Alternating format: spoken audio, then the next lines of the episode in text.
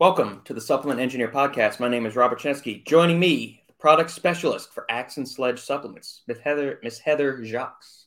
Hey Heather, how are you doing? Good. How are you? I just want to say um, before we get started, thank you for having me on the show. Uh, I've been listening to you for I don't even know how many years. Like you said, when uh, when I got into supplements and I started like I started listening to you and Justin Hall when you used to do a podcast together, and I just yeah. remember thinking like, hey, one of these days I'm going to be more into the industry and more like hopefully working for a brand. And it was like learning from you guys really helped because you and Justin, you know, your banter and stuff like, but you're very knowledgeable. So it was like a fun mix of like entertainment, education. So just want to say I appreciate you having me on the show because I know you've had so many other phenomenal like guests and, and people like that on your show, like you know, renowned renowned people in the industry. So it's it's definitely an honor to be here. Yeah, I appreciate you joining us, and yeah, it's uh, thank you for the the kind words too. It's kind of weird. I just feel like the this big eyed nerd that kind of just rambles on these podcasts and just kind of spits out a whole bunch of useless information that I'm sure four and a half people like to listen to. So thank you yeah. for being one of the four and a half people that listen to this. So uh, you know, I appreciate it, and any kind of beneficial impact we can have on the industry through our, our ramblings, it's uh it's nice. Uh, mm-hmm. It's encouraging that we, uh, you know, something comes from from my love and, and nerdiness of all this stuff. Mm-hmm. So, no, for um, sure. Oh, go ahead. Yeah, let's uh let's get your backstory because anytime we have a first time guest, I like to get their backstory. And so we were talking a little bit before we fired up the podcast engine. Um, so how did you? We have we have some shared history in the industry with our our work path. So how did you get into this, and you know how were how did you, that evolve to your present day with Axe and Sledge? Yeah, I'll start from the beginning because it's kind of a long story, but I'll keep it as brief as I can. Um, when I when I was in high school, I was a I was just an athlete. I loved playing basketball, running cross country, mm-hmm. um, running track. Like those are the cross country and track were my two main sports because I just was, I guess, good at them, pretty decent yeah. enough to get a you know a scholarship to run in, in college and whatnot. Um, and I started. Where did you weight. go? Um, so I started out going to college at Davenport University, which is in Grand mm-hmm. Rapids. Um, it's a smaller school. It's private. It's more of a business school. Um, but they did have a cross country team, and I got some other offers. Um, and but we'll get to this. But as I was going there, I only did one semester there before I realized like, hey, I need to focus on my education. And this still feels like high school to me. Like college sports wasn't really giving me what I thought it would give me, I guess. And you know, running became a job, and I didn't. I started to not like it. Um, so that's when I made the transition to a different school, which is a little bit more well known. It's Grand Valley State University.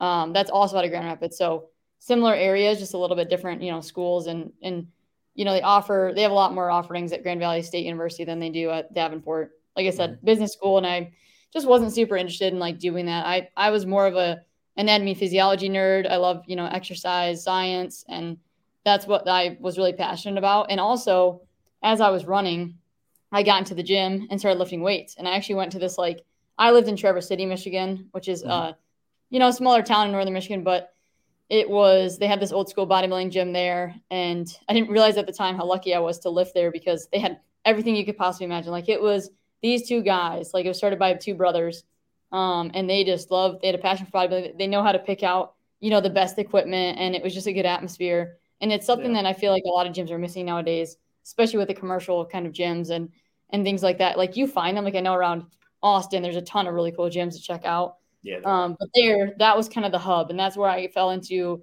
you know, learning about bodybuilding and learning about, you know, lifting weights. And I just got, you know, so I remember going to the Arnold for the first time, 2015, and just that was one that was my senior year of high school, and I was just like, wow, like there's actually people like me out there because where I'm from, lifting wasn't really a thing. Like, yeah, those guys lifted, but like unless you went to that gym, like my high school friends, they're all runners. No one lifted weights. It was like kind of weird and especially the bodybuilding scene like you didn't see that up there. It was it was pretty rare.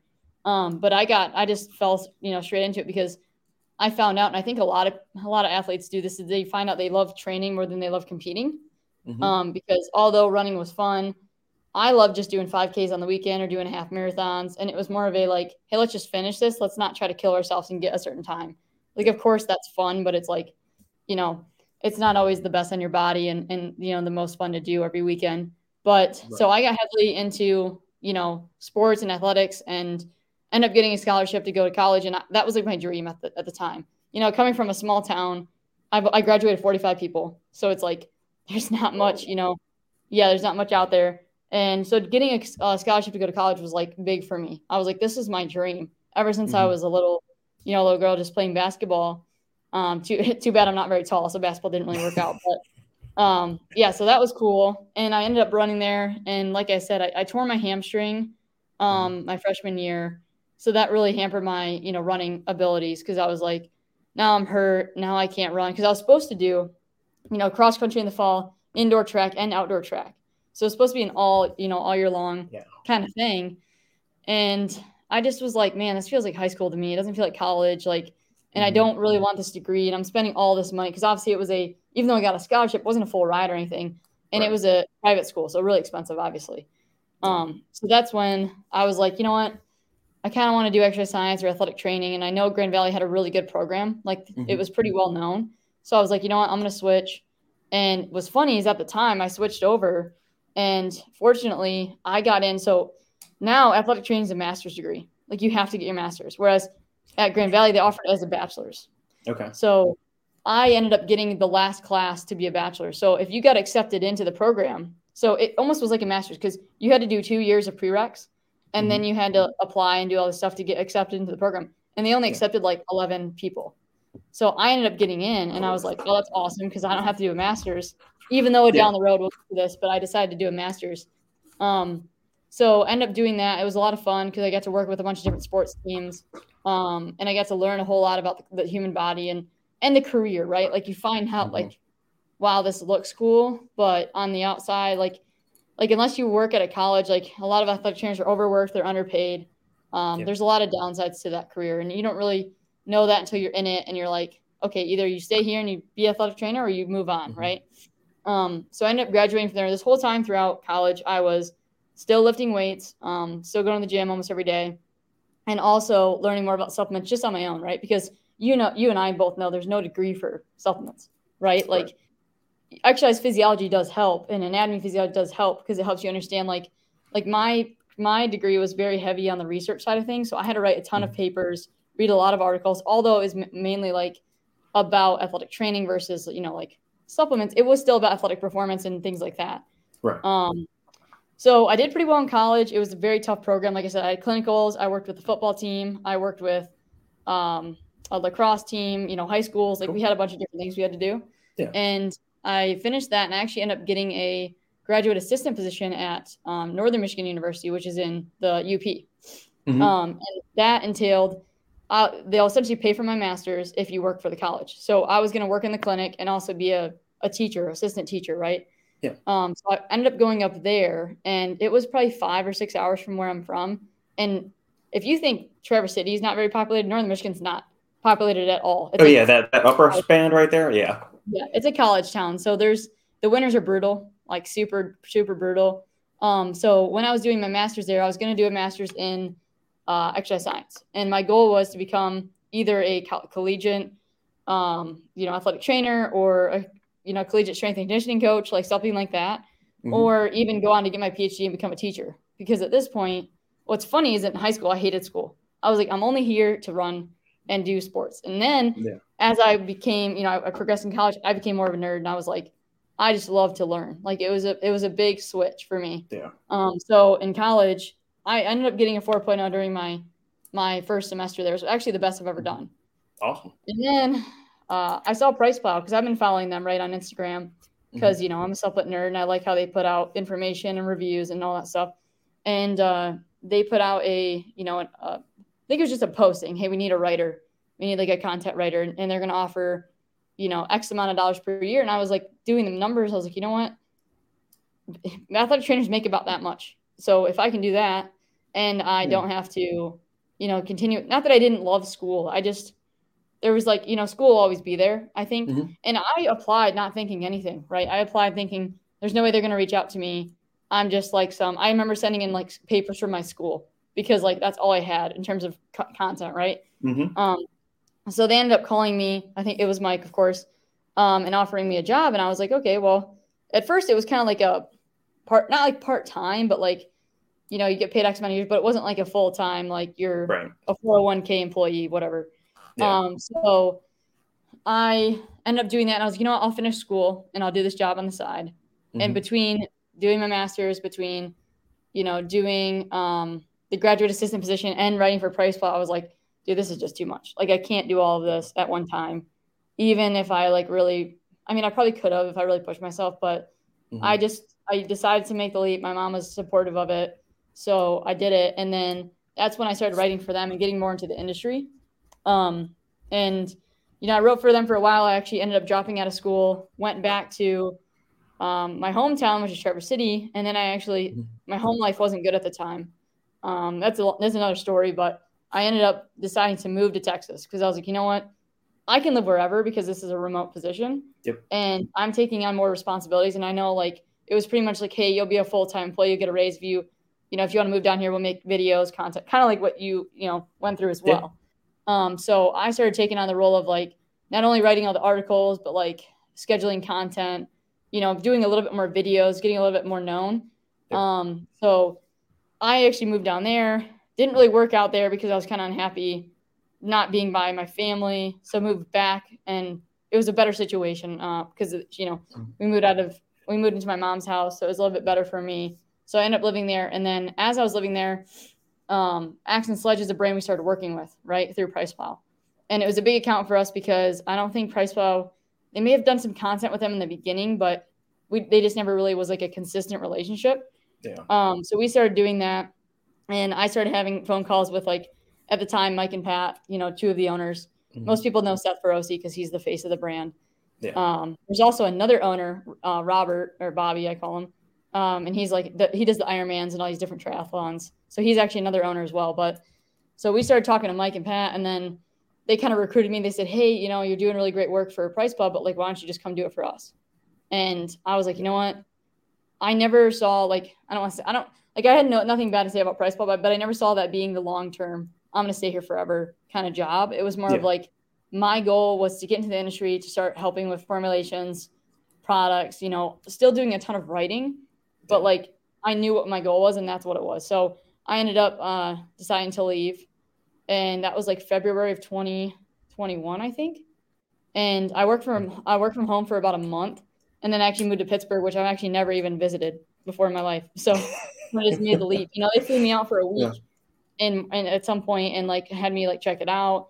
And uh, luckily, I got my supervisor's townhouse he was moving out of because there wasn't really a lot of apartments available. But I ended up getting that, and now fast forward, and now I'm pretty much leading on for you know obviously we it's a it's a collaborative effort but i'm pretty mm-hmm. much leading on the formulation side of things like i started out just doing you know blogs for the site doing the copyright for obviously the web pages you know stuff yeah. like you probably do on the side as well for some brands mm-hmm. um, and then i started to get into like you know working with our manufacturers you know talking to them on a pretty much daily basis going visiting them um, just really diving more deeper into the ins and outs of a company and the way this industry is it's it's very interesting to me and it's a side of things like I've always want to learn more about, you know, the manufacturing, the flavoring, you know, how mm-hmm. ingredients work, how supply works, right? Because at that time it was a supply chain nightmare. It was like, oh, you're getting the industry now, you're gonna have fun formulating because everything's how much money, you know? Yeah, you gotta um, wait a year and a half to get a creatine restock. Right. Yeah, and I remember I remember formulating a few products and I was like, I like get the I know I'm like super excited because it's like a packed out formula, and then I get the price quote and I'm like, yeah, that's not gonna work. You know what I mean? Because it's, yeah. it's, the dream to be able to. I know you guys talk about a lot on your other podcasts of like, you know, doing all these like stacked formulas, and and I, you know, I give credit to a lot of brands. I mean, there's some that I know it's an expensive formula and they still do it, and yeah. you know, you're trying to, you know, battle with the supply chain issue and still get the prices to be because you know at the end of the day, like there's not many consumers out there who's going to buy a seventy dollar pre workout. Like, Correct. you know, there's just not. Um, so it was an it was a challenging time. I think there's kind of light at the end of the tunnel, like things are looking better. Mm-hmm. Um, but you know, it's a big learning curve for me because that's something that listen, this is all self-taught, right? Like I don't know, yeah. you know, and all of a sudden I felt like a newbie again because I'm like, wow, I didn't even think about, you know, prices and supply chain and like all of these things that you have to think about and consider. Yeah. Um, and especially when you're even looking at reformulating products that have been your number one sellers, it's like mm-hmm. okay, it needs to be better, but how does it need to be almost the same price that is it now? It's like that's where it becomes challenging. But it's been a lot of fun, and I'm I'm super grateful to be in the position I am now, and, and looking forward. It's just it's exciting to me because every time we launch a product, it's like you get the feedback, and of course, it's not always positive, but it's like to yeah. see like you you launch a product and have it be successful and get great reviews or or whatever it is like it's very like rewarding for me um, to do that but it's funny because you work out a formula like a year and it doesn't come out till you know, X amount of months later, you're like, man, that took a long time. And we're not even, I'm not even thinking about that anymore, you know? So it's, it's fun though. Um, and we also own, if you didn't know, we have Axe and Sledge supplements. We have All American Roughneck, which is an apparel mm-hmm. brand. So those two brands are both rapidly growing. So it's kind of like a push and pull of like, what brand are we focusing on now? Because it's like, I don't do anything with AAR except for maybe help out with shipping sometimes because when they have releases. Yeah. But as a team, the owners have to deal with balancing those two. And mm-hmm you know what I mean? Like just making everything work. But it's yeah. great because I think our community is super strong, um, which makes things fun because then like everyone's supporting each other and everyone's excited about things and you know stuff like that. So yeah, excellent. There's a there's a lot of things I want to go with first. I, I'm gonna go. I'm gonna go kind of differently. We'll we'll get back to the ingredient and the formulation stuff in a second, but from from your experience and your view of the brand and where the the access you've had to the meetings and where you think you might be going forward. A lot of times when brands start small and they have a rapid growth and success, kind of like Axe and Sledge has had, mm-hmm. they start off in dial down into like a particular niche. Like they're this hardcore company and then they gravitate mm-hmm. more towards the mainstream and their their products not necessarily get watered down, but they it's like think about the old like Cellucor and Muscle Tech stuff or Redcon when it first came out and to where those things are now. It's it's almost like two different companies kind of thing. So where their mm-hmm. initial demographic, what got them there, is not what's going to keep moving them forward, and their that same consumer demographic is not going to be that way. But given Seth's kind of you know ethos and the way he likes to run things, and the, the way you know Mike and Pat used to be when Pat was with the company, and I've never met Bobby, but you know those three I actually have met before and talked with them. Mm-hmm what's your perception of the company and how kind of the way it's the path forward? Do you see it kind of going on that trajectory? Hey, we're getting bigger. We need to appeal to the masses more. Are we going to kind of stay dialed into our like woo-ha, let's kick ass American kind of lifestyle? Mm-hmm. Um, I think it's like we still want to stay true to our community and our brand and our beginning, but mm-hmm. it is what, like you just said, we do want to reach more people. And I think the way we're moving, like I don't know if you've really followed our brand much, but we've mm-hmm. you know we've launched more like mainstream products like reds and greens and vegan yeah. proteins and I always laugh because I think like if you asked Seth a year ago if he launched if he would ever launch a vegan protein, you'd probably say no. Um, yeah. But I think it's starting to realize that, um, and especially with with Seth and his health and his his past history too, is that yeah. I think the health market um, has really been missed out on. You know what I mean? Like there's certain brands like Revive MD and and certain brands that really tackled that well. Um, yeah. And I think that's where we're moving to because we do cater to a lot of bodybuilders, a lot of elite athletes. We just signed Missy mm-hmm. Truscott. She's fitness Miss Olympia, you know.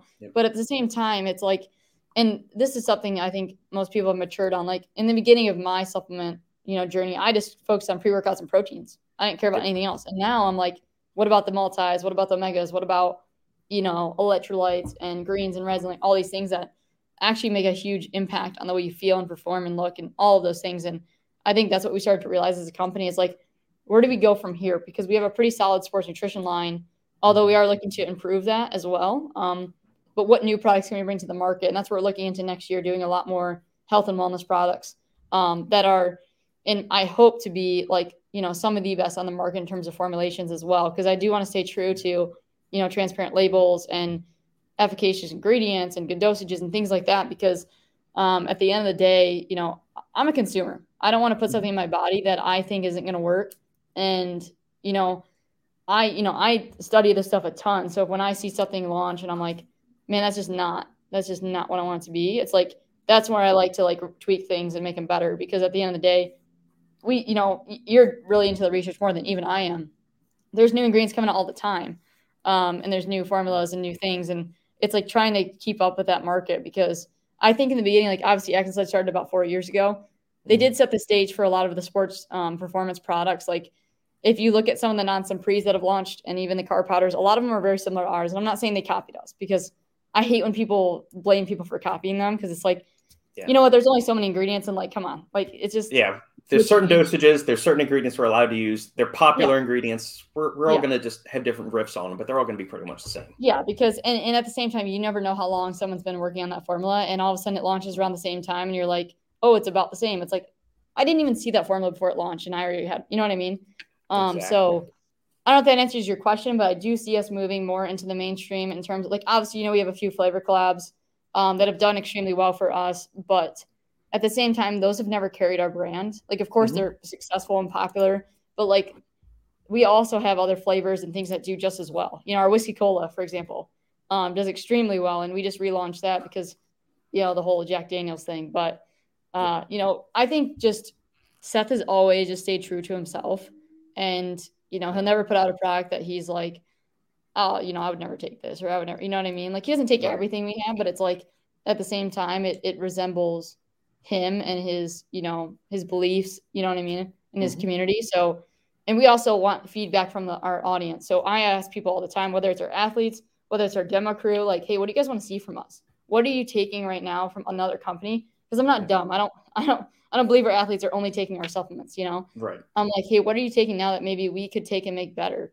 And I don't want to say copy, but I mean, there's so many categories we haven't been into. You know, you look at brands like Core and NutraBio who have lines that it's like, dude, what are you going to launch next year? Because you have so much. You know, it's like, yeah and eventually you probably get to that point but it's like i also think that like we just said i mean you can reformulate make things better all the time and i think it's just a matter of like you know balancing all of that um, and launching new stuff and new flavors things like that so cool um yeah about the i remember when the whiskey cola label first dropped it was i think it came across when justin and i were doing one of our sessions and i just mm-hmm. thought and him and i are both bourbon and whiskey aficionados, as as the listeners and you know.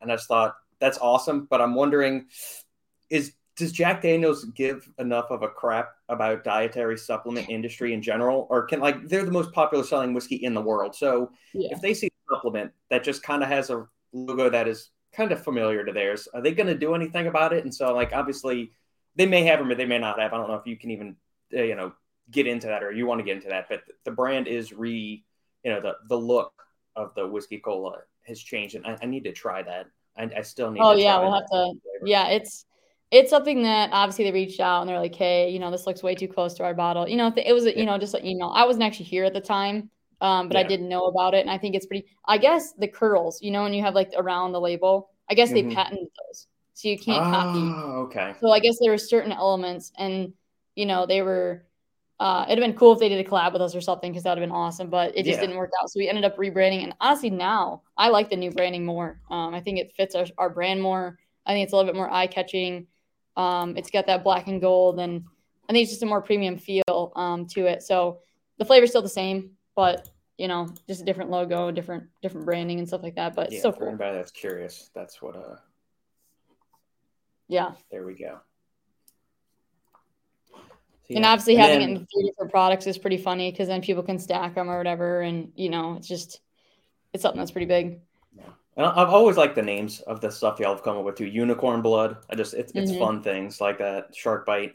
Uh, very clever on the. The only know, I would say the only issue with that is like how many questions we get on like, hey, what is you know what does shark bite taste like? It's like, oh, I wish we had the flavor name on there somewhere. You know, yeah, parentheses or something.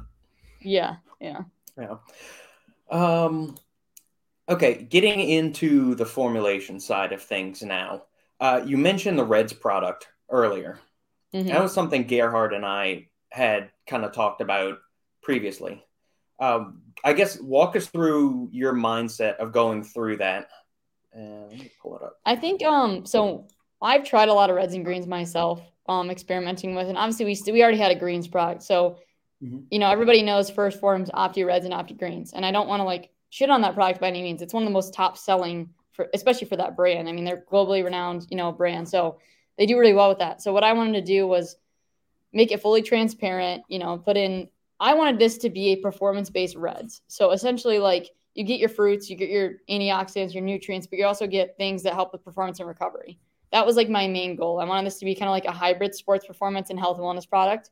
So mm-hmm. that's why you see things in here like the Vita Cherry Sport, like the, you know, the beetroot and the Synactive and things like that. And we also kind of wanted to, um, I guess, like, you know, like make it kind of go well with our greens. So our greens already had, you know, like probiotics, even though this one has probiotics as well. Um, but we wanted to put prebiotics in there. So that's why we use the fibrous. I think, mm-hmm. I believe we are the first, at least sports nutrition brand to use fibrous in a product. Um, yeah. So that's kind of where that went. And I didn't, I know a lot of brands do the reds and greens together um, in a supplement, and I'm just not mm-hmm. the biggest fan of that because I just don't feel like you're getting enough of either one. And I know it is probably a little bit more expensive for people to, you know, do buy both of them. But then at the end of the day, you're getting I guess, better dosages and like goes back to like you know the quality of the formula. I wanted this to just be like a powerhouse Reds product, um, mm-hmm. and I think that's probably why you know it's doing well. And I really enjoy. It. I actually take it post workout um, as like a recovery product to help with blood flow and you know get more nutrients stuff like that.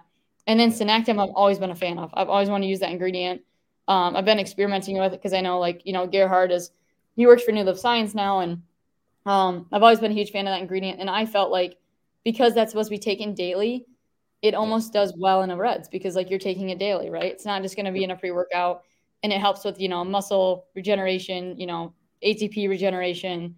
Um, so that's what I wanted this to be, and also I think it tastes pretty great for being a naturally sweetened product because it's it tastes like a juice to me. You know, it's not like, and it also mm-hmm. it does mix really well with the greens too. So it was kind of like it just made sense for us um, to do that. And I, like I said, this is another one where I put out the, you know, I did the formula, sent it out, and got the price back, and I was like, this is one expensive product. Like for being a red, this thing is, you know, yeah. it's expensive. So, because you know we had the phyto serve in there, which is actually equal 150 is two servings of fruit in terms of phytonutrient mm-hmm. content. Um, so those ingredients really added up, and then uh, the DigeSEB Super is a pretty cool ingredient because it's you know a combination of digestive enzymes plus. So another goal of mine with this product I didn't mention obviously a lot of people stack reds and greens together, but I mm-hmm. wanted to make this product so good that you could just take it on its own and you didn't really need the greens if you didn't want them. So it wasn't like a hey, you guys have to stack these two. It's like, hey, if you guys want a more performance based supplement, like here you go. But if you just want the mm-hmm. greens, you can get the greens. Like it's not, you know, obviously we do pitch them together, but it's never going to be like, oh, you have to take this one as well as this one. I because as a consumer, I don't really like that when one's underdosed and the other one's, and then you stack them and it's like, yeah, but I just want one product, you know? Yeah. Um, so to me, I think reds, and I even talked to Joey from Glaxon about this. I think reds are honestly more beneficial than greens um, mm-hmm. for a mm-hmm. lot of different reasons, and especially when you're doing like great doses of certain ingredients. Um, obviously, it's all about the formulation, but I do think there's a ton of benefits to um, reds powders, depending on how they're made.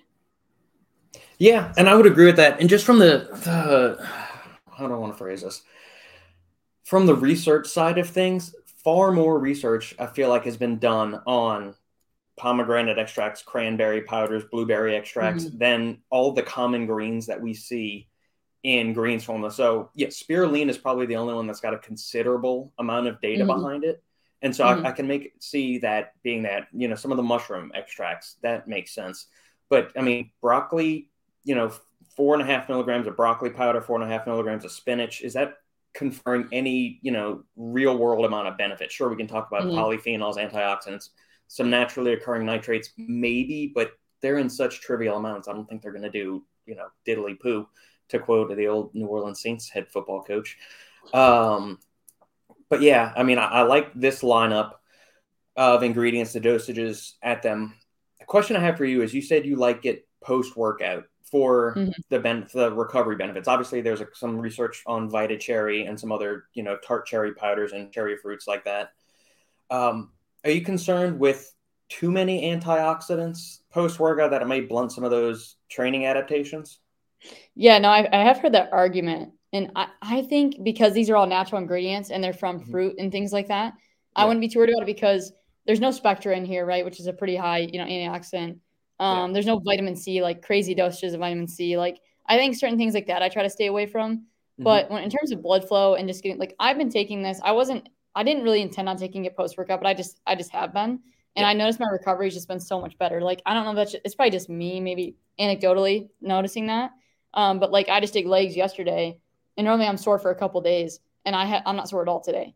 Um, so I don't know what it is, but I know that from a blood flow perspective, and this is something that Seth Feroce really believes in, whether it's bro science or not, doesn't really matter. Um, but it's like getting, you know, the blood flow, the nutrients into the muscles as quickly as possible. So I normally take this and then eat my post workout meal. Um, so, but I have heard the argument, and I, I think there's got to be more research done on that because I don't know if we really know.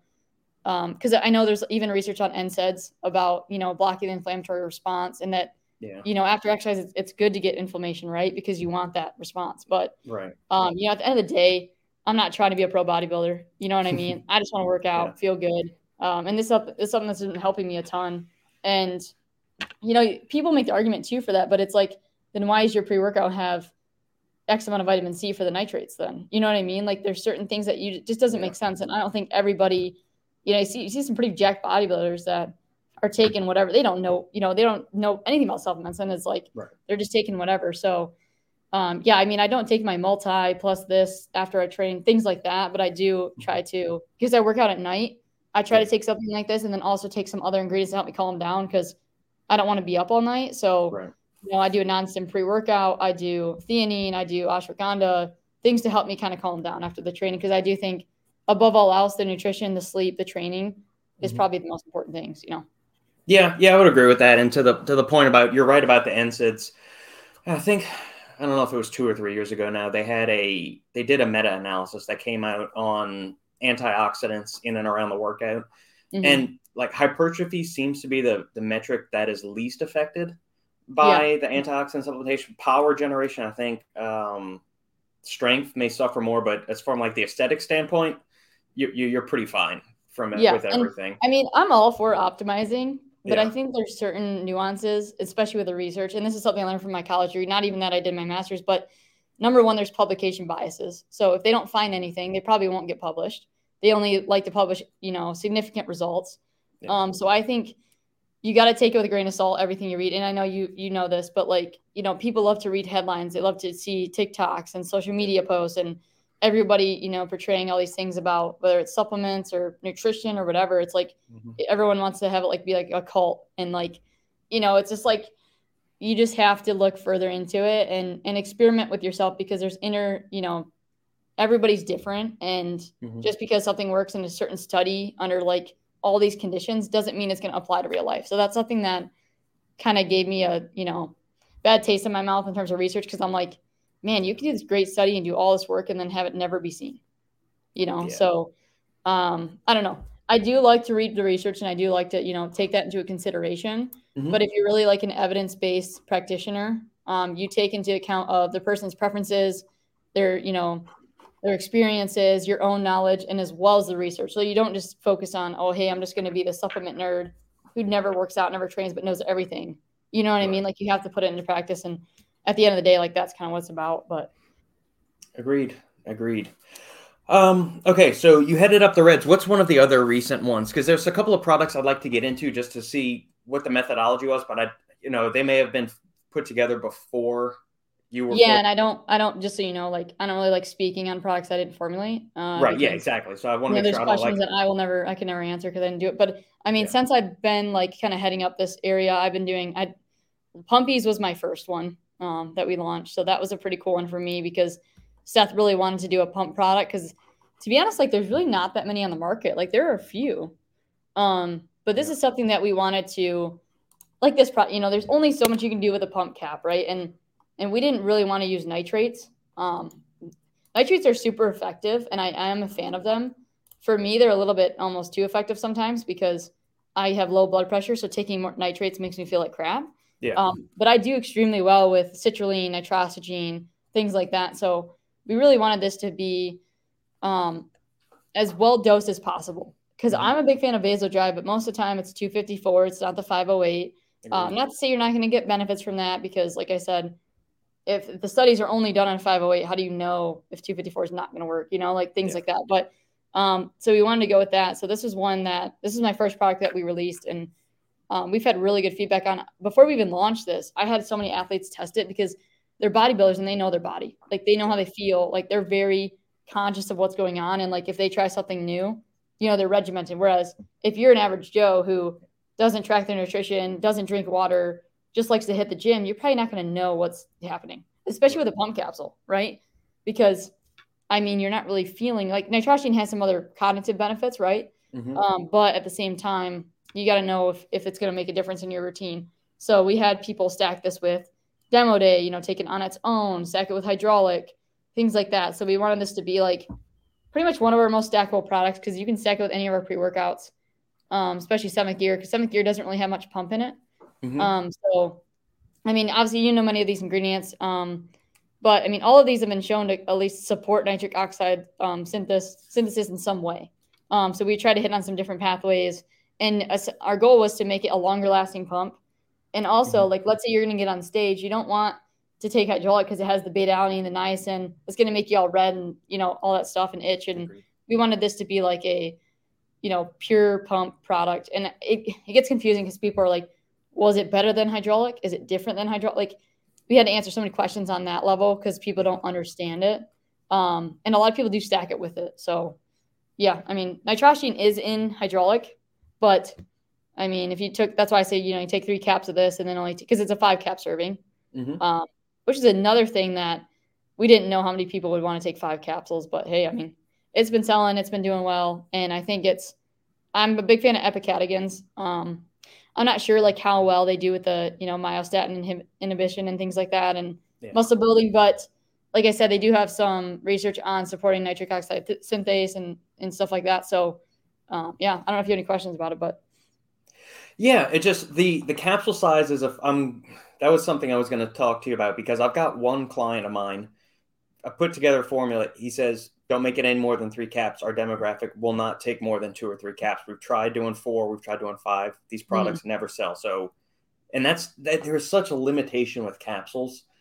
Um, to which like mm-hmm. something like nitrosigine and vasodrive are ideally fitted for. But if you're trying to do something like a collagen product in capsule form or joint health, you got to be real, real careful or yeah. highly selective. So you either include a bunch of ingredients, but you underdose them, or you've got three ingredients that are fully well dosed. So I just, and I like to put, you know, at least maybe four to six ingredients in a supplement, unless we're talking something bare bones like a D3K2 mm-hmm. or something like that. Mm-hmm. Um, yeah, yeah, I think, um, I think not to cut you off. I think this product though, we knew it was going to be pretty niche. We knew mm-hmm. we weren't targeting the mainstream with this. We knew it was going to be the bodybuilders who who knows what else. They're taking a ton, a ton of stuff in terms of like, you know, you look at some of the health products. Like I think it's like a Pro Complete Health.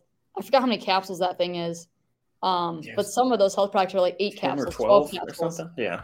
Yeah, it's just crazy. Um, so I think because we knew we were targeting a more niche consumer, uh, we were willing to do that. I don't think I think when we formulate like our liver or a gut or or something like that, we do want to keep it relative like four to three to four capsules. You know what I mean?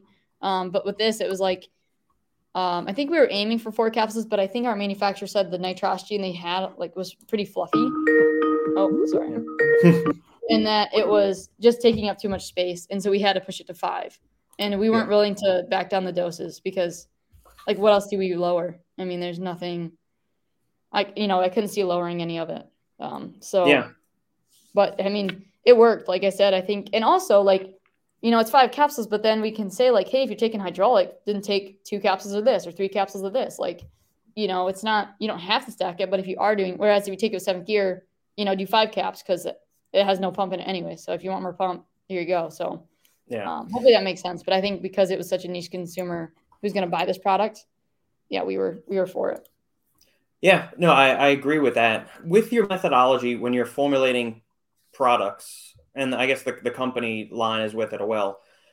Do you try to avoid redundancy, or is it to where your consumers, because uh, uh, another client, just this is the way they told me to approach it when I'm, I'm dealing with them, is that hey, we find that most of our consumers aren't looking for stacked products. So if there's overlap from one, two, or up to three ingredients in a formula, we're okay with that. We don't. They're, if they're buying a pre-workout, you know, if it's okay if it's got some of the same ingredients in the non-stim version, or if you have a collagen supplement and there's a beauty supplement, chances are they're not going to be buying both of those. So you can use some of the same ingredients if you want to. Whereas, mm-hmm. like my natural inclination is to make the entire line stackable to where there's as little redundancies as possible in there.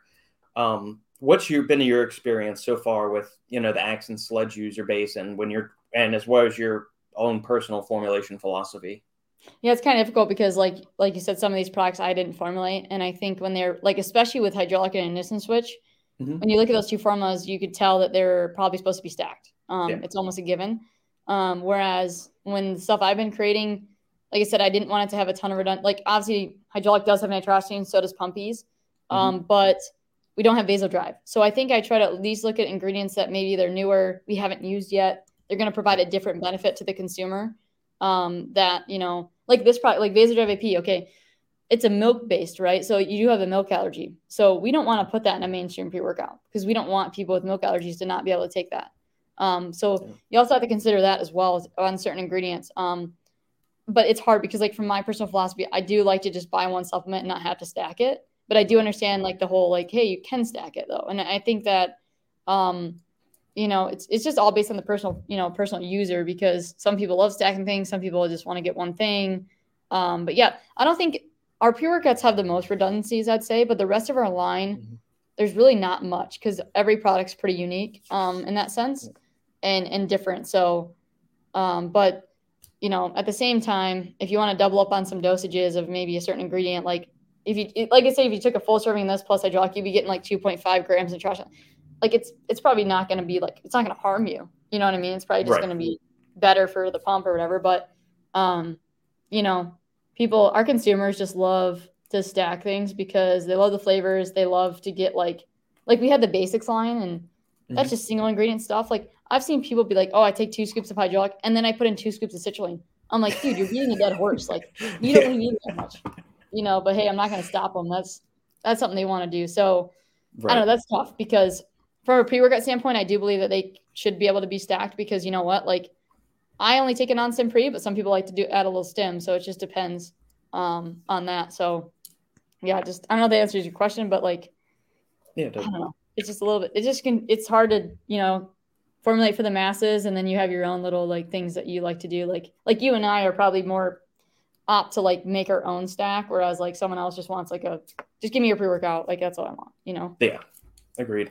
That's why I love our basics because I know you mentioned earlier the mushrooms. We have the PeakO2 as a basic, and uh, mm-hmm. uh, I put that with the reds because number one, it helps the flavor. It's unflavored, obviously, yeah. and number two, you know, you're getting the benefits from the mushrooms, um, and you should be taking that daily as well. So, uh, you know, it's it's an education curve on that one too because we don't we didn't put that in a pre workout because we knew it would taste very the taste would be very challenging to yeah. cover up. So, yes. Um, earlier you mentioned that, like most people, when you first get into you know fitness, your main concern is protein powder, pre workout, and then as you do, as you get further into your your years or just your time spent in training and learning about supplements, you gravitate towards other venues where it could be joint health, could be longevity supplements, could be nootropics. Mm-hmm. Where do you find your natural uh, tendencies are going these days as far as interest in either formulating products or just kind of scouring through the research? Yeah, I think two things. Um, one, I'm considering our athletes and what they want and look for. Mm-hmm. Um, so something like a liver. It may not be something I ever take, but um, I think a yeah. liver supplement would be huge for them. Um, and then for me, though, personally, like this is my own, like if I could make two supplements tomorrow, which we actually, you know, hopefully are working on for next year, would be a gut product and then also a stress relief. I think stress is so big and I think that if you're stressed out, I don't care if your goal is weight loss, you know, muscle building, strength, it doesn't matter. You're not going to be able to perform, um, you know, in, in, your mindset and your, your mental health, right? It was just World yeah. Mental Health Day yesterday. Um, and I think those, like, I remember trying for the first time Glaxon's, what is it called? Serenity, I think. Is there like stress relief? Serenity. I that thing it. hits hard. Okay, number one. Yeah. But number two, and then I started to dive into the research behind these ingredients, and I was like, man, this is a space that like, why isn't more people making these products? Like number one because they're so beneficial. And i think ashwagandha is one of the most underrated not only health products but actually performance products um, that you can take because yep. cortisol management is so big and the way people are you know on their phones all the time and on social media and, and work and all this stuff it's like you're always just like bombarded with things. So i think stuff to help you kind of wind down. I'm not a big fan of like i take some sleep supplements but it's like you know even xylaria i think is a really cool ingredient um, mm-hmm. from NuLiv Science that I want to hopefully add into a formula. So um, that's why I'm excited to go to SupplySide West and kind of learn more about what offerings there are. Um, yeah. Same with like things like curcumin, you know. So I'm I've been mainly looking at like single ingredient things. Um, mm-hmm. They would be a part of a bigger formula. But what I like to do um, is test them out on their own, rather than getting a product that has ten different ingredients. Because then what do you know what's working? You know. Whereas if you take theanine on its own, okay, how do you feel? And you take you know, whatever it is, you can kind of get an assessment of like, okay, is this really helping me or is this not really doing anything for me?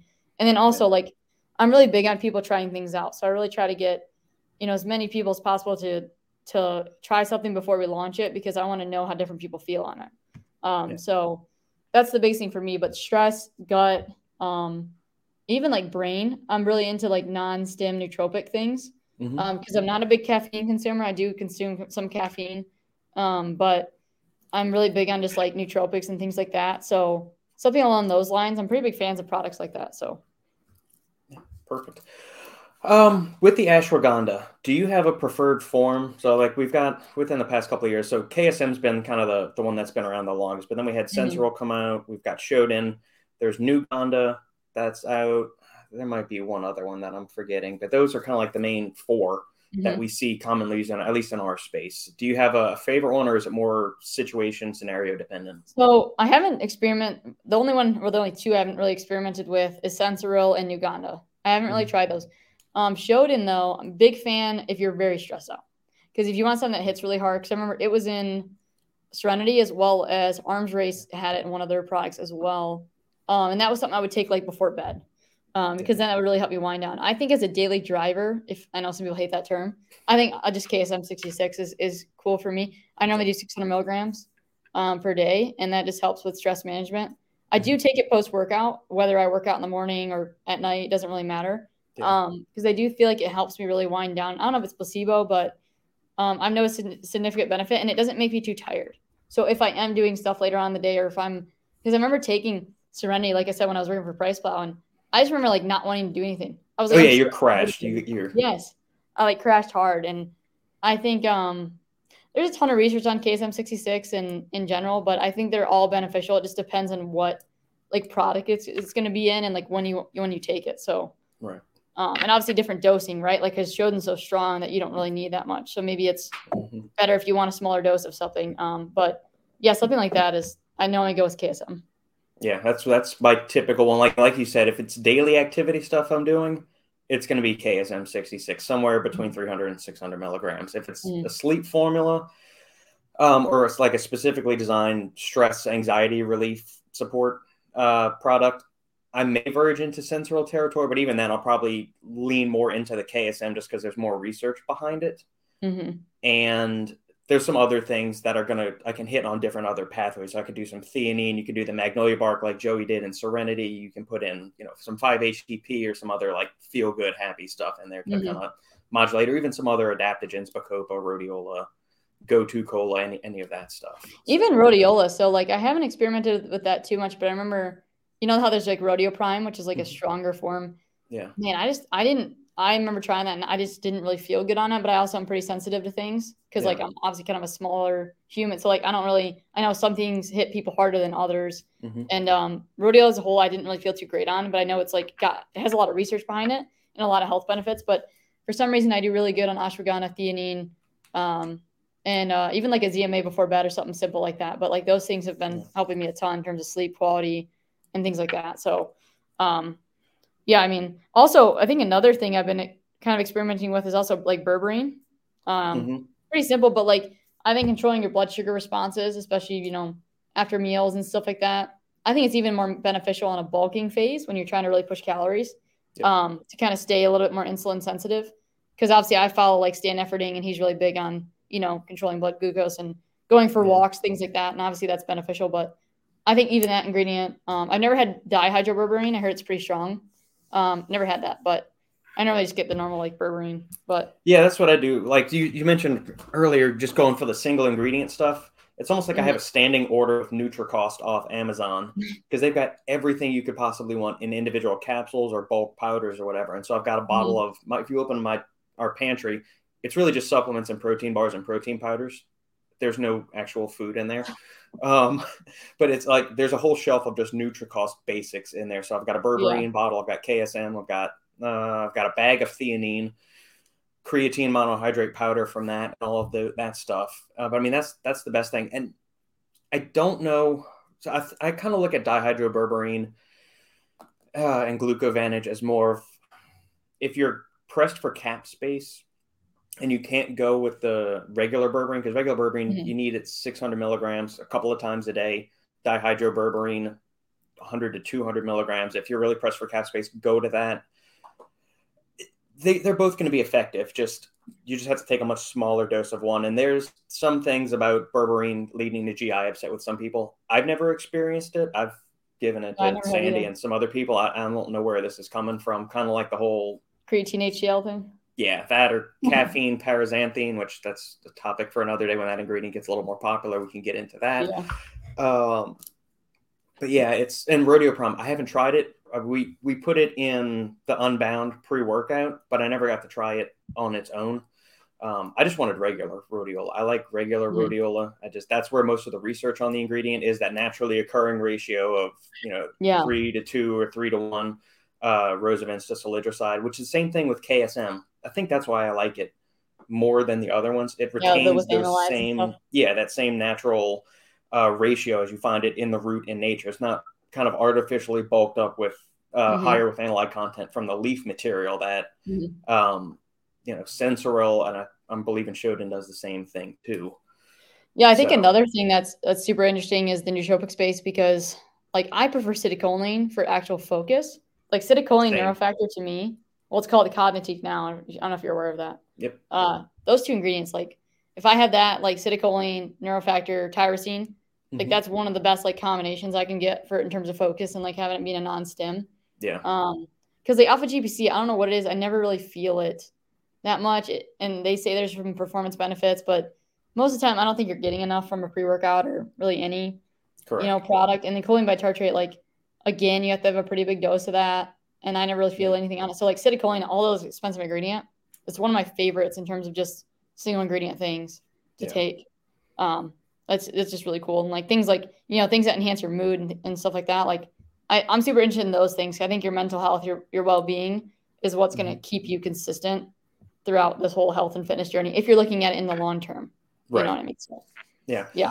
But, um, yeah, it's, it's interesting you brought up the, the alpha GPC versus uh, CDP choline thing because I was just talking with Joey uh, two weeks ago now, maybe.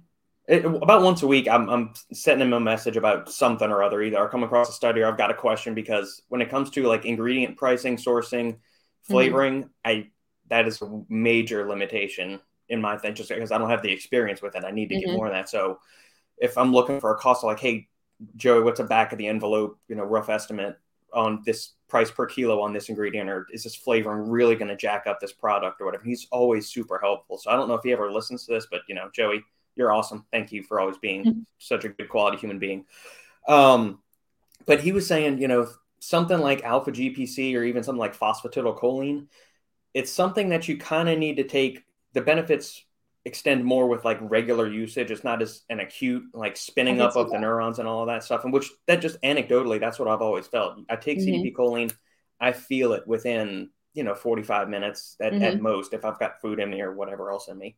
Uh, same thing with Neurofactor. I've loved that back to the first time I tried that ingredient. Uh, must have been four years ago now. Um, that mm-hmm. those two always hit.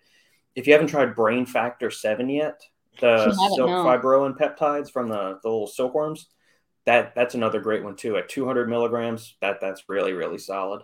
Mm-hmm. No, I mean it's yeah, that makes a lot of sense there for that because there's so many ingredients that people throw in a pre workout that's like you really should be taking those daily to get any benefits. Like PeakO2, I remember taking that consistently, yeah. and after I think it was like two to four weeks, mm-hmm. I felt mm-hmm. like major improvements in the gym. But it wasn't like a hey, it hits me like right now. You know, yeah. it was like accumulation, and I mean that's where I think people kind of shit on supplements a bit is because they're like, well, I didn't feel it. It's like yeah, there's some things you just got to take. You know, I do you feel your fish oil working? No, but you'll get blood work done. Hopefully your levels are a little bit better, you know, or right. multi or whatever. It's like, um, it's hard to like, cause people just don't want to take things every single day unless it's a health thing. And, mm-hmm. um, that's why it's cool to like make different products that people don't like. If you do a RED-S pattern and you sneak in some performance supplements or performance ingredients, it's like, well, you're taking that daily anyways. Like just, you know what I mean? Add that to your stack and, yep. um, you're good to go. But, that side of things, like you said, the flavoring, I got the first experience with that by going to a couple manufacturers, and that's an interesting process. I mean, they have to be, they're just kind of like naturally talented at it. You know, it's like yeah. first they kind of take all the ingredients right and they make them neutral so it doesn't taste like anything, or at least as close mm-hmm. to that as possible. And then you kind of flavor on top of that.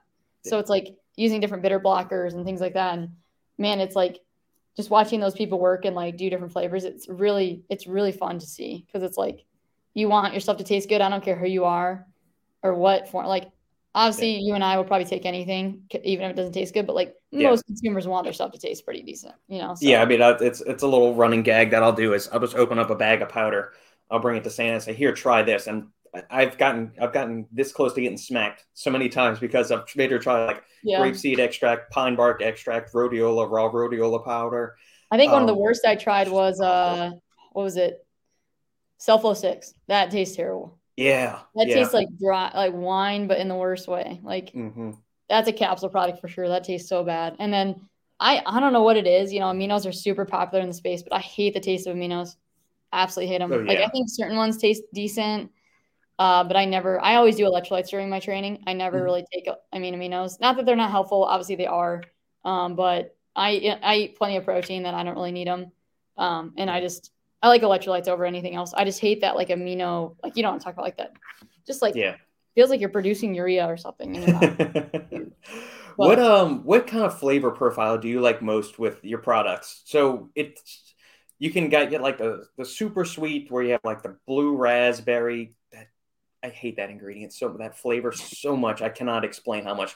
rainbow candy, lemon lime. Do you like more refreshing stuff, tropical stuff, the the sweeter side of the spectrum, dragon fruit stuff? Yeah, so we actually have a flavor coming out soon. That's probably my favorite flavor ever um, we've ever done. And once I tell you what I prefer, you'll probably get a hint of what it is.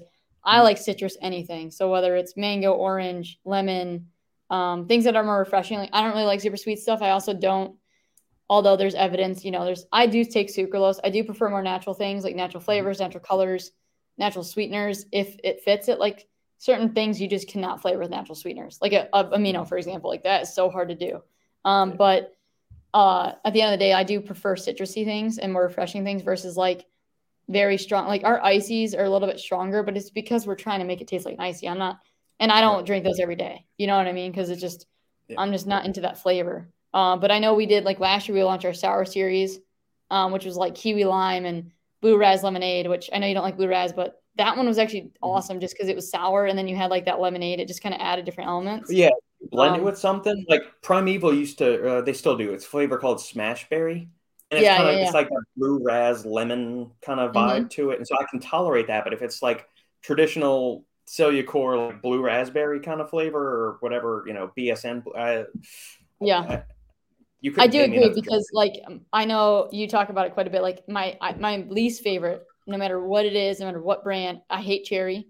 I hate grape unless it's a specific grape. It has to be like like I think it'd be cool to do a green grape because no one ever does that flavor. Yeah. Um, I hate like normal like grape and then cherry or like my two probably like I don't want to try those kind of thing. Yeah. Um, there are some cherry limes out there and things like that that are good, but like it just brings me back to my childhood and just tastes like medicine, and I'm just like not into it. You know, I'm just like, yeah, you know, it's just not. Yeah, I mean, it's got to be specific, and uh, yeah, those are my favorite ones. So like anything like pineapple, mango, you know, like orange. Um, Mm-hmm. Just like anything citrusy, really.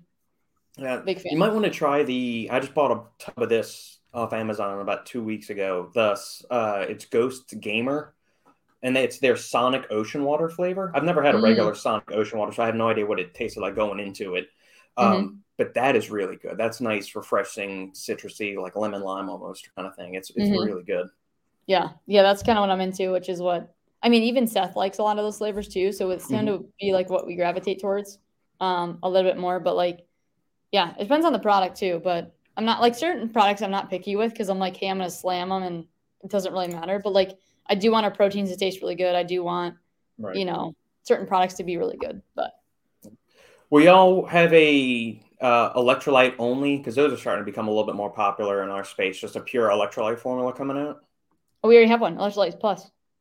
Did I miss that? That was another one that released this year. I was going through the intro workout and I didn't see it. I did not. Oh, maybe it's uh, it is sold out right now. I think. Okay, that might be. It's called Electrolyte Plus. I'm sure like Natural Body Inc has it or whatever. But okay. um, we are doing hopefully um stick packs in the future. So like single, you know, stick packs you can travel with. But we do have that one in lemon lime and strawberry kiwi. It's naturally sweetened and flavored, very light on the flavor profile. So if you ever do try it out and you're like, you know, you mix it with a ton of water, you probably won't really even taste it. Um, yeah. If you really want to like get a good flavor, it's probably 10 to 12 ounces of water, which isn't a ton, mm-hmm. but you know, it's like, uh, you know, full comprehensive, hi- you know, hydration panel there. And then you got some benefits or added things like taurine, coconut water, um, you know, ionic trace minerals, which is really cool because most of the time you don't get those from your diet at all. Correct. Um, so yeah, pretty, pretty straightforward, but like something that, you know, we wanted to do because obviously Bob does uh, Ironmans. We have some people that, you know, run, things like that. And I, I think hydration is big for anybody. I don't really care what you what you do. I think this is something I actually drink every morning. So I don't take caffeine right when I wake up. I do this, and then I do mm-hmm. caffeine probably.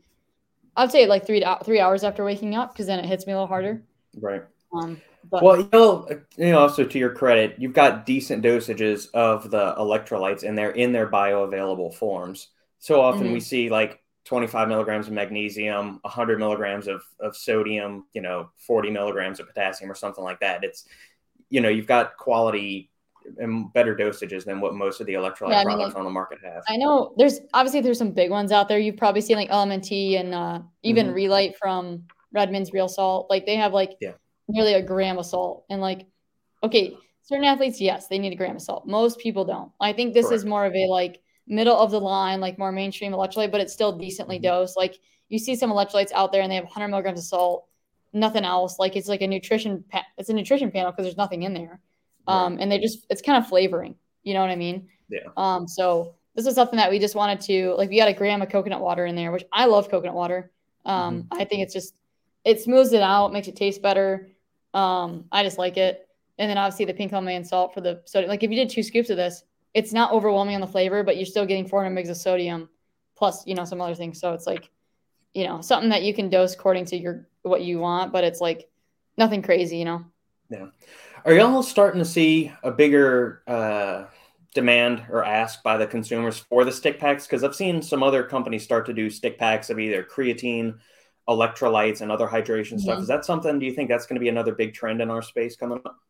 I do think convenience is king, especially when you think about supplements um, and just mm-hmm. the lifestyle, right? Like if something's more convenient for you, you're going to be more apt to do it. Whether it's, hey, my gym's five minutes down the road, or I got pre-prep meals. But convenience comes with a cost, right? It's always more expensive. Um, but I think like for certain products like reds, greens, electrolytes, doing stick packs will be really cool because it's going to get consumers to maybe be, you know, it's just going to be easier on them whether they're taking it every day or just traveling and they want to bring stuff like this. Like We've done sample packs in the past, but we've never really sold them. Those are normally like freebies mm-hmm. um, for pre workouts and greens and stuff like that. But like to actually do the stick packs with the box and all that stuff, like that's something that we're we're looking into doing for sure. Um, I do think that's especially popular with electrolytes. I mean, you see that everywhere um, yeah. with the, like the liquid IV stuff. Um, LMNT, I think, has some. Like some of those brands mm-hmm. only have that, and they don't have any tubs, which I'm not a big fan of because, like, hey, if you don't mind carrying a tub, you want to save some money, like at least have the option. Um, but yeah, I think convenience is king in the industry, and I think people are willing to pay for it. Um, so for sure. Do you have any idea what uh, the cost in difference, the markup cost to do the stick packs in a 30 serve versus a tub of uh, electrolytes would be, or any other product? Is there like a pretty standard? It's going to cost you, you know, one and a half times what it normally would cost you to do it because of the extra packaging and, and steps mm-hmm. in the manufacturing's got to go through? Obviously, it's more expensive. I couldn't tell you like an exact number. I haven't like I haven't looked at it that closely, but I know mm-hmm. for sure that like it's all about ordering quantities because you have to mm-hmm. order a decent amount to get a good price. You know what I mean? So if you're at like a smaller level, it's yeah. going to be a lot more challenging to do stick packs if that makes sense because the order yeah. quantity like has to be. It's like even doing samples. Like a lot, a lot of people ask us like, why don't you have protein samples? It's like I mean, we could, but number one, protein, terrible margins on that, anyways. But like, yeah, it's so much more money to do this the sample. So it's like, I'd rather be in an event and just mix it up and give it to you, or just give you a tub of it, I guess, because at that yeah. point, you know, like some brands do this, they send a tub to a retail store and they're like, hey, just sample it out and don't, you know what I mean? But right. it is a little bit more expensive, but I don't think it's like it's not at least for where we're at, it's not like unfeasible mm-hmm. to do it, and it does take some more time and like a learning curve to learn. I don't do this part of things because I'm not a designer, but to design the packaging and the boxes and, and all that stuff. Like it's just another yeah. step to the process of like making that happen. So excellent. Okay. Going forward, we're in October of 2022 for this recording. If anybody's listening mm-hmm. to this months down the line on replay, can you give us a teaser for what's coming up either by the end of this year or first quarter of next year, maybe? Man, we have a lot, and I, I don't want to say this to brag, and I and I can't really say exactly what we have coming, but um, for Black Friday, it's going to be, I'd say, arguably the biggest release we've ever had, um, in in probably the history of the company. Um, new product, re, old product, or yeah. well, yet? there's new products, there's new flavors, there's new. Uh, we're rebranding some stuff, um, mm-hmm. and what we're really trying to do um, for next year is to get ahead. Uh, we haven't really been in a nice like like you know, we're ahead most for the most part, but like now we're trying to figure out like how can we be like more planned out of like, hey, this month we're doing limited edition flavor, next month we're doing a product, like mapping out 2023 to yeah. be a little more like smoother of like we know exactly what we're doing when, you know what I mean? Mm-hmm. And obviously there'll be some, you know, road bumps in the in the in the journey to get there, but it's like we really want to be a little bit more ahead on those things and planned out. So right now what we're doing, like Black Friday's kind of done, like everything's set for that release. Mm-hmm. And then we have our transformation challenge that kicks off in January. So we want to do some specific products for that. Yeah. Um, which you could probably tell if it's like a weight loss thing, kind of what we're looking at, right? Right. Um, and then also just some new like fun stuff that we, you know, new accessories, you know, products, things like that, and flavors. But and like I said, I think health would be another big focus for us for 2023. Mm-hmm. Um, but the end of the end of this year, I'm super excited about just because of the new flavors we have coming and the new product that we have coming that I, I'm excited for you to see because I don't know. I like I want to be able to try it out, but I think it's a little bit intense for some people. So I mean, if you ever need a guinea pig, just feel free to go kick it down. Yeah, dude, I, would, I, would, not mind sending you some samples and getting feedback because that's I'm always open to it. Um, yeah, I'm always up for being a guinea pig. That was my uh, going back to when I first started with with supplement stuff. I would get all these sketchy little baggies of powder, and yeah. Sandy would look at me. She said, "Do you sure you know what you're doing?" I said, "You know 911. You know the number for it. Just get me." But it, it's fun. Like you you got this little thing of what is it? What am I signing on for? Especially like with pre workouts, because this is still when you had a little bit of DMAA and some mm-hmm. DMHA floating around, and some people mm-hmm. might sprinkle some AMP in there that under like juniper berry or some other you know your name or something like that. So mm-hmm. it's it's still fun to get those random sample baggies, or you know, Chris at uh, Inspired Nutra ever hits you up and says, "Hey man, you got something inbound." Just especially from him. Sure oh yeah, he's always got some good shit. he's I love Chris. He always makes me so happy whenever I get a chance to talk to him. I think another big thing too, um, which you haven't, I don't know if you've noticed, but on our labels, we're starting to do like a lot of raised textures and mm-hmm. patterns, so a little bit more premium of a feel on these. Yeah. Reds was the first one. And then um, after that, moving forward, like we just launched Plant Fed, has the kind of same, like similar, like premium. Like I know I can't do it. There we go. Um, so a little bit of like doing a little bit higher quality labels or just different textures and patterns. Not that our labels are always like they look awesome, but I think yeah. just having a better user experience with like being a little bit different um, on that side. But like, yeah, I think we have nine SKUs launching for Black Friday alone. Wow. Um, which is going to be really cool. Like I said, yeah. I can't wait to see what you think because, like I said, I can't say anything. And even before then, we have another big launch um, coming up this month. We have a launch beginning November. It's going to be big, mm-hmm. and then December we kind of just have a new flavor that's coming back, which I'm excited for. But um, yeah, there's just a bunch decked up at the end of the year. It's like we had to figure a lot of things out at the beginning, but then now we're kind of just rolling because we got all this stuff lined up. So it's really exciting for us. Um, and I think this Black Friday will blow Black Friday last year out of the water just because of like the new two new products, and then I think the rest are all new flavors, but just big things, I guess. Outstanding. I can't say too uh, much. I could. Oh no, no, like, that's fine. Are y'all anticipating a pretty good haul for Black Friday? Because I know there have been some reports based on the way the economy's been and all of that that some of the major retailers, so Amazon, Walmart, they're mm-hmm. backing mm-hmm. up when they're starting their Black Friday sales because they're assuming the, the holiday season shopping is not going to be as prosperous as it typically is. From the supplement side, and I haven't really talked to many other brands about this so far.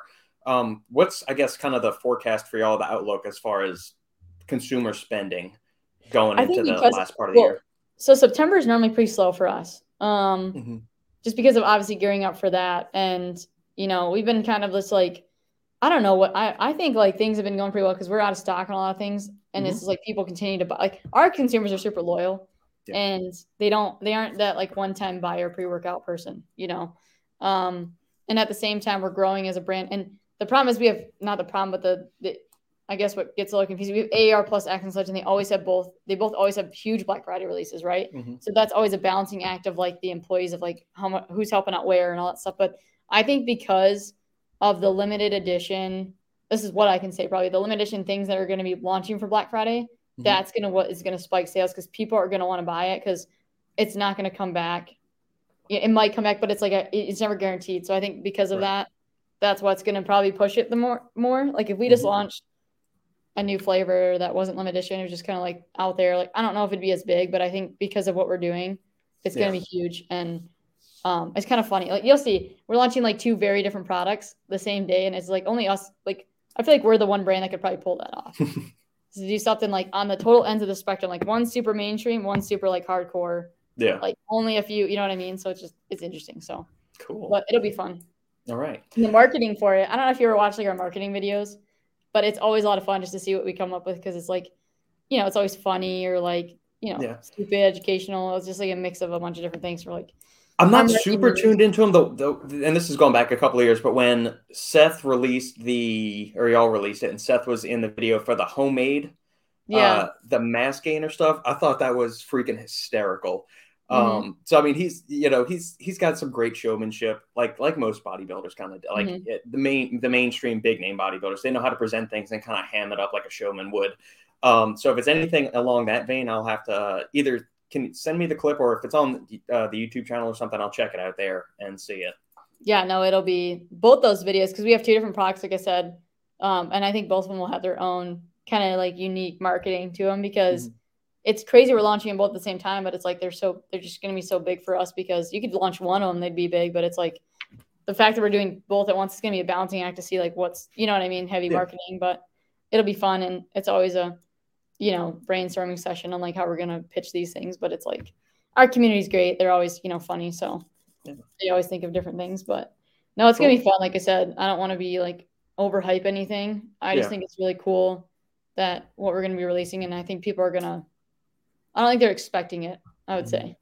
Yeah. But well, then we will eagerly look forward to it. I'm excited mm-hmm. to see what y'all have, especially with uh you at the helm now for the uh the product formulations and everything. Yeah, like I said, I'm super grateful because this is like this is always what I've wanted to do. Mm-hmm. Um, obviously, there's limitations, right? There's you know, supply chain, pricing, things like that. Right. Like you, like I could go out and create the most expensive pre workout on the market, but can I? Like no.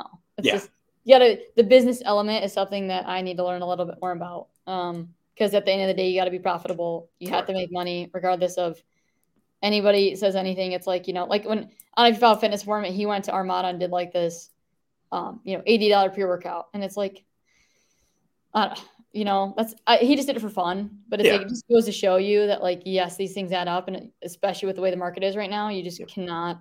You have to work within the limitations and do the best you can. So agreed. But. Uh, in wrapping things up, give us a little bit of an insight into your daily supplement regimen. I'm sure some things kind of come get cycled in and out depending on time mm. of year or whatever, but it's kind of like you know a typical day in the life. I think right now, so in terms of caffeine, I don't really take any. I do cold brew in the morning, so that's mm-hmm. not really a supplement. Um, but that's my caffeine for the day. I don't really do like pre like a pre workout or anything. Yeah. Um, I always take reds. It's normally post workout. Um, for pre workout, I normally do hydraulic just because I do like, I've always preferred a pump product plus like nootropics because I don't just want pump. It never really works for me. Um, and then I always take electrolytes first thing in the morning. And then throughout the day with my meals, I like pretty regimented. So like I'll do like most people wouldn't do this, but like a multi capsule with like every meal. So kind of spacing it out because I'm a I'm like a at least for me a believer in like split dosing things. So like taking mm-hmm. things at different times a day. Um, so I do that. I also do berberine right now because I'm eating quite a lot of carbs.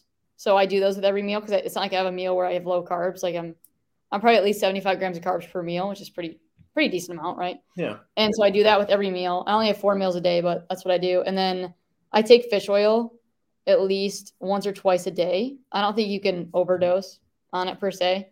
Um, so I try to do it at least one to two times a day.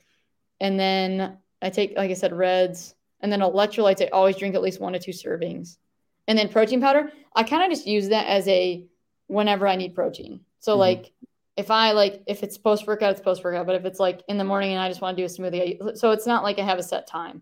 I'm mm-hmm. not like I put the weight down, I go slam my post workout shake. You know, yeah. um, I do use demo day sometimes, um, but with how much carbs I eat, I don't like think it's like if I work out early in the morning though, I will do like a carb powder or something like that. because mm-hmm. I'm not a big fan of fasted training.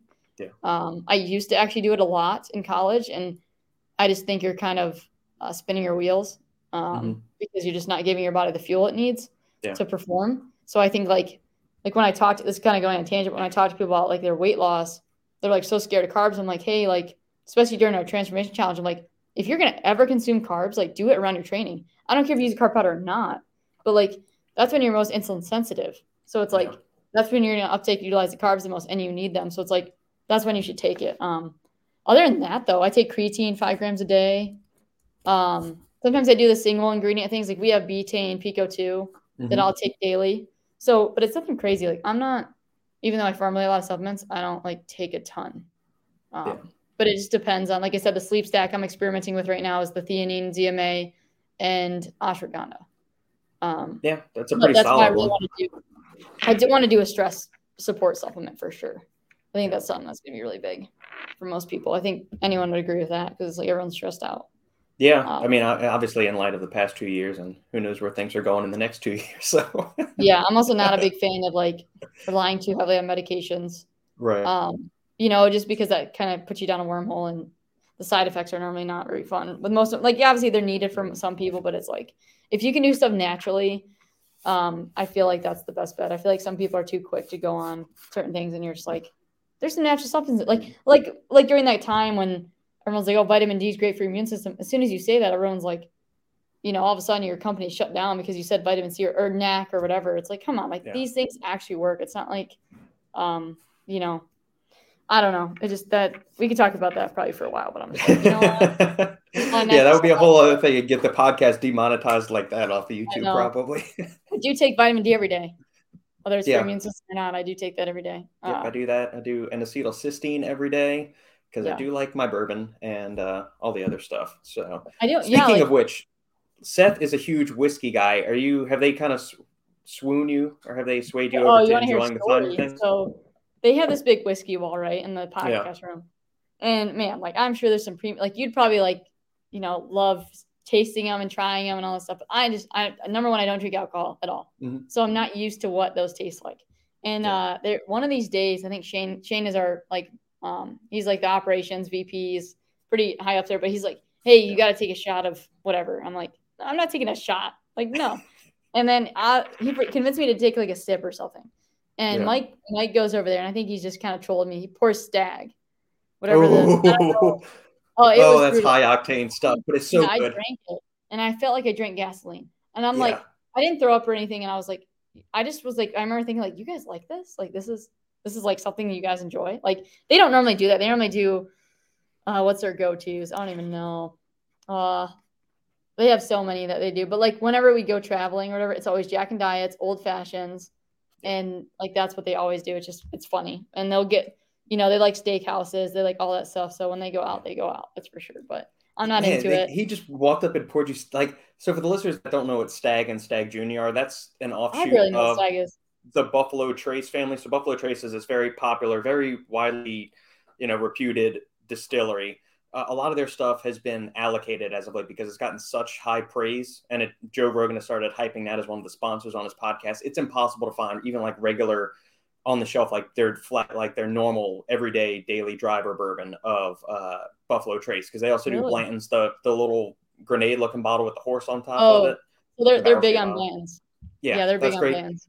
Stagg is part of their the BTAC, so the Buffalo Trace Antique Collection. They're they're once or twice a year allotted things that they release in very limited quantities, um, and they they they don't cut that. So it's the unfiltered uh, barrel cask strength. So it's somewhere between like 120 and 128 proof, which it's lighter fluid if you're not used to drinking higher stuff. It was lighter fluid. over It was for sure. Yeah. That's exactly how. It, ever since then, I was like, I don't trust you guys. I'm not trying anything.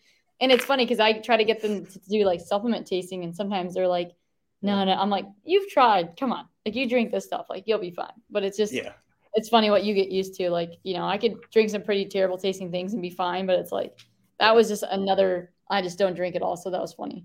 But yeah. Uh, tell them to give you some to give you some uh, Weller. It's a wheated bourbon in the same Buffalo Trace family, but it's sweeter because it doesn't have a rye component. It's got wheat in it Mhm. instead. Um, that'll be sweeter, and that's you know a little bit easier to, to get used to than uh the, the Stagg or Stagg junior funny stories too, like um NutraBio, you know how Mark is really into like tequila and stuff like that. Yeah. He sent them uh like a big tequila thing too. Mhm. Like all these different premium, and I'm like, I've just never had that. I, I'm not big into tequila. I can do it if like give me a margarita or something or a Mexican martini, I'll do it. I can't just sip tequila by itself. Bourbon I can, uh, but I can't do it. I can't do I wonder if tequila. that's what Mark does. Yeah. He probably does. I've tried some drinks that I enjoy. It's Mm-hmm. just like I just never really got really big in alcohol in general. So I'm just not Yeah. very like versed on it. And like especially with the bourbons and stuff like that. Like you guys, I probably learned more from you and Justin than I learned from any other. You know what I mean? Like at one point I knew all the names and I was like, oh okay, I kind of know, but never Yeah. tried any of them. That was just we. I went down a rabbit hole starting in probably 2018 or 2019, and then they had a lot of free time in 2020, so started it's trying an expensive out. hobby though. I mean, some it, of those places we go into, like whenever we're traveling, that's another thing they like to go to like different stores and see what they have and mm-hmm. they have anything unique. Because like like you said, in certain areas it's easier to get some things than others, and yeah, you know, but it's it's something I'm like I don't know what I'm doing in here, and I don't know like what you guys are looking at, but like here I am. Some of the bottles are really cool. Say that. Yeah, but. so the, the designs look great, and if if there's a once in a lifetime kind of event or once a year event, I can see getting a special bottle of bourbon and spending 80 or 200 dollars because you're sharing it with a bunch of people, you're making memories with it. But for something I'm going to keep around here at the house or like just normal stuff, if we're having a hosting like a mm-hmm. faculty or something, I'm going to go for like a, the bottle that's 20 to 40 or 50 dollars. I don't even like to spend over 50 dollars on a bottle for myself. I feel weird doing that. Just mm-hmm. there's so much great stuff on the the lower end that I don't see the need to to go and spend. Now, if, that's your thing, that's your only vice in life, sure. But yeah, no, I think that's with a lot of things too. There's a, there's always like those high end things, but it's like it's like when you go to a fancy restaurant and you're like, okay, the food is all right, but I could go to this one joint that's way cheaper and it's actually bet, at least in my opinion, better. You know what I mean? So it just yeah. depends. But yeah, that's Agreed. funny. Yeah. That's funny. Um, last thing, you mentioned that you kind of listen to a lot of Stan Efferding stuff, and mm-hmm. he's for the listeners that aren't sure about that, he's a big proponent of the vertical diet are you following that specifically, or just you just kind of take a few, just some of his basic practices and apply that to your? Yeah, I do. I do follow a lot of what he like the white rice thing, the the mm-hmm. beef, like um, spin, like you know, certain things I do try to like. I haven't done strict vertical diet. I don't really yeah. believe in like, but if I had to like say what diet does my, what is like, which popular mainstream diet does mine resemble the most? It would be the vertical diet. Like I've yeah. never gone keto or not really any of those things. I think his is the best approach because it's more of like a health based plus performance based approach. And if you actually yeah. listen to him, he's not like like I, I just don't see why you wouldn't like want to try it just because like the way he preaches certain things and and he takes examples from the bodybuilding industry and says like you know this this and this happens because they cut out this this and this. It's like it makes complete sense. It's like yeah, you know I just think following that kind of thing. But I do you know I do protein powder, I do chicken, which he doesn't really like. You know he's more like steak rice guy, but I do like I said I don't like strictly follow it. Yeah. Um, but I do a lot of the things that he talks about, like the 10 minute walks, I think are awesome. Yeah. Um, especially just for clearing your head, you know, for improving digestion, things like that, I think are huge. Yeah. Um, do you so, avoid certain vegetables or anything? Because I know he's not super yeah. keen on broccoli and some of those are like the really. I do. I ones. normally just do spinach, uh, peppers, and then like carrots. So like mm-hmm. on that side of things, I definitely follow that a lot. Um, yeah, there's just certain things, but I like I said, I still take protein powder and stuff like that. Like I know he's not really big on that, but yeah. I don't think uh, it's something I probably can never give up. I don't know. Yeah. I just like the taste of it, so I'm just. It's like, convenience, and then yeah. Do you have a favorite flavor of protein powder? So I honestly, this is hilarious. I always love to try new things, but I always go back to chocolate vanilla every single time. Like it, yeah. as long as it's a really good chocolate and really good vanilla, I'll go back to that. But if it's yeah. like, if they if they just can't nail either one, I'm just like, you know what I mean? Like I am picky about those two, but like yeah. whenever I do like a cookies and cream or like a I don't know, just like cinnamon or like I just get so sick of them. I'm like, I just yeah. and here's the thing, like chocolate vanilla, you can always customize it to taste like whatever you want. So if you want a smoothie and it's gonna be berries, you know, add vanilla. If you want like chocolate peanut butter, just add peanut flour. Like those are the most customizable things that you can do. And I'm not super picky on it, but I just I like chocolate and I, have tried so many mm-hmm. chocolate peanut butter proteins. I'm like, none of these taste as good as you putting some peanut butter with some chocolate. You know what I mean? Right. So yeah. I do prefer more like a darker chocolate uh, on the chocolate spectrum. And then vanilla, I really like vanilla bean or vanilla ice cream kind of. I hate vanilla cake, mm-hmm. vanilla ice cream because it just they taste too sweet to me. Like they're just yep. kind of weird, you know, like vanilla icing or whatever. Mm-hmm. Um, and I just or like a French vanilla is always pretty good. So like mm-hmm. you know, um, it's funny. I've tried so many proteins in my like, even though I'm pretty young and probably not nearly as versed in proteins as you are, but like I just remember trying so many, and I'm like, man, I do. I don't like inclusions in my protein unless it's like cookies and cream. Mm-hmm. Um, I'm not a big fan on like, I don't know, having a 40 gram scoop and you only get 20 grams of protein. I'm not a big fan of fillers and all that stuff, you know, like, yeah, I want it to taste good, but I don't need it to be like an ice cream milkshake. You know what I mean? In terms of macros and ingredients. And people yeah. put like, I've gone to events where like, you know, they're sampling protein and they'll like mix it with like heavy cream or like whole milk. I'm like, of course it's going to taste good. You're mixing it with like you're making a milkshake for them, you know? Right. Uh, but true. it's, you know, I, I, just always go back to chocolate vanilla. And I think almost every brand on the market that's their best selling pro- like flavors. I don't think Yeah. there's really. I mean, ours, our strawberry Dippin' Dots is our Mhm. best. It's one of our best sellers, I'd say, because people just love that flavor. Mhm. Um, I'm just not a big fruity protein fan. Like fruity cereal proteins, I despise. Like like like you don't like blue raz. I hate fruity cereal proteins. I just I don't know. I can I can admit they taste like them, but like that's never like it's so not versatile. What are you gonna use that for? Like all you do is make a shake. Like I don't I don't know what you're gonna use that for, but like because I I'm only use- like, baking Okay. and mixing with oats and stuff. So Yeah. I just think That's the only time I use those weird flavors. Any kind of berry flavored or fruit flavored protein. It's only if I'm making like a yogurt concoction Mhm. bowl with Greek yogurt, that some frozen berries and whatever else I'm throwing in there. Some nut. Yeah, I would have to say if I was gonna use like a a bit like a fruity, I would just use strawberry because I, I do like strawberry milk, like Nesquik strawberry milk. Mhm. Um, I do really like that. So as long as it tastes like on point, but I'm just not a big fan of like strawberry cheesecake or like this. And also, it's just whenever you get those flavors and you see the packaging and the flavor name, you're like, oh, it's gonna be awesome. And then you try and you're like, that doesn't taste anything like what it Mhm. says. And then you get disappointed. So, you know, Exactly. it is what it is. But flavors are, you know, just flavors. But Yeah. you can call them whatever they want. But Awesome, Heather. I'm very glad we got to do this. Thank you for joining today. I know it's Uh, been it's been a while. Like I overdue. said, I've been listening to you for as long as I got into supplements. I believe I don't even know how I found your podcast. I really honestly, it's funny how you try to trace back to like when you started watching someone or following. I'm like Yeah. I don't even remember, but like I just found it on uh, Apple iTunes, and I've always been big into podcasts. I always love listening to them more than like the radio or music. Yeah. Um, so then I just you and Justin, and then I, we're still good friends with Justin. Obviously, I talked to him, Yeah. you know, here and there. I think he's doing pretty well, but um, you know, Yeah, I'm going to see him in a little less than two weeks up at uh, Jersey for the Apollon seminar. So it'll be good. oh, nice. We're going to go and see if we can drink a bar out of bourbon again, like we did last time we were I heard about the story. That's for sure. Yeah. He's fun Um, because he just yeah, he's such a practical guy, but he knows a ton and he's able to like, you know, just tell people how it is in layman's terms and you know what I mean? It's like you always have those two sides. Like I could be super nerdy and and talk over people's heads, but it's like, do I really need to do that? Like, right. nah. Just get know, down to brass tacks. Yeah, for sure. But yeah, no, it was just really fun. Like I said, I appreciate you having me on the show and doing all this because I know you've talked to Jay Cutler and you talked to all these big people, and it's like it is fun too to connect with those people because those people have watched, and I'm like, I would never be able to, you know what I mean? Like Missy Truscott, like I just met her, and I'm like, Yeah. she's like Miss Olympia, you know what I mean? Or Right. or Jay, like I have, you know, Jay, like I talked to him quite a bit, and it's just kind of cool. Get, it's weird because I like like you said like I still feel like I'm this this little nobody in the industry and you get these Mhm. Nate like four time Mr. Olympia on the show and you realize holy shit this is really cool you Mhm. know like a respected research like Lane Norton or Hector Lopez or any of these guys it's it's just really cool that something like a podcast something as innocuous as that and they're they've got these who people that would be like massive figures in our industry and they just say yeah and they're super down to earth very Yeah, they are. Most of them most of them are really down to earth and it's like you realize that's so like how much of a small industry it is and like how tight because you go to all these events if you go to olympia if you go to the arnold you start to see the same people and you kind of get like a you know you kind of start knowing everybody and then yeah. i mean it's just i don't really view companies as competition i just view them as you know what i mean we're all trying to like you know do our best in the space and you know people always get a little butthurt or whatever i just Yeah. don't really i don't really get into the industry drama like i just don't really you know what's the point of that we're not really Agreed.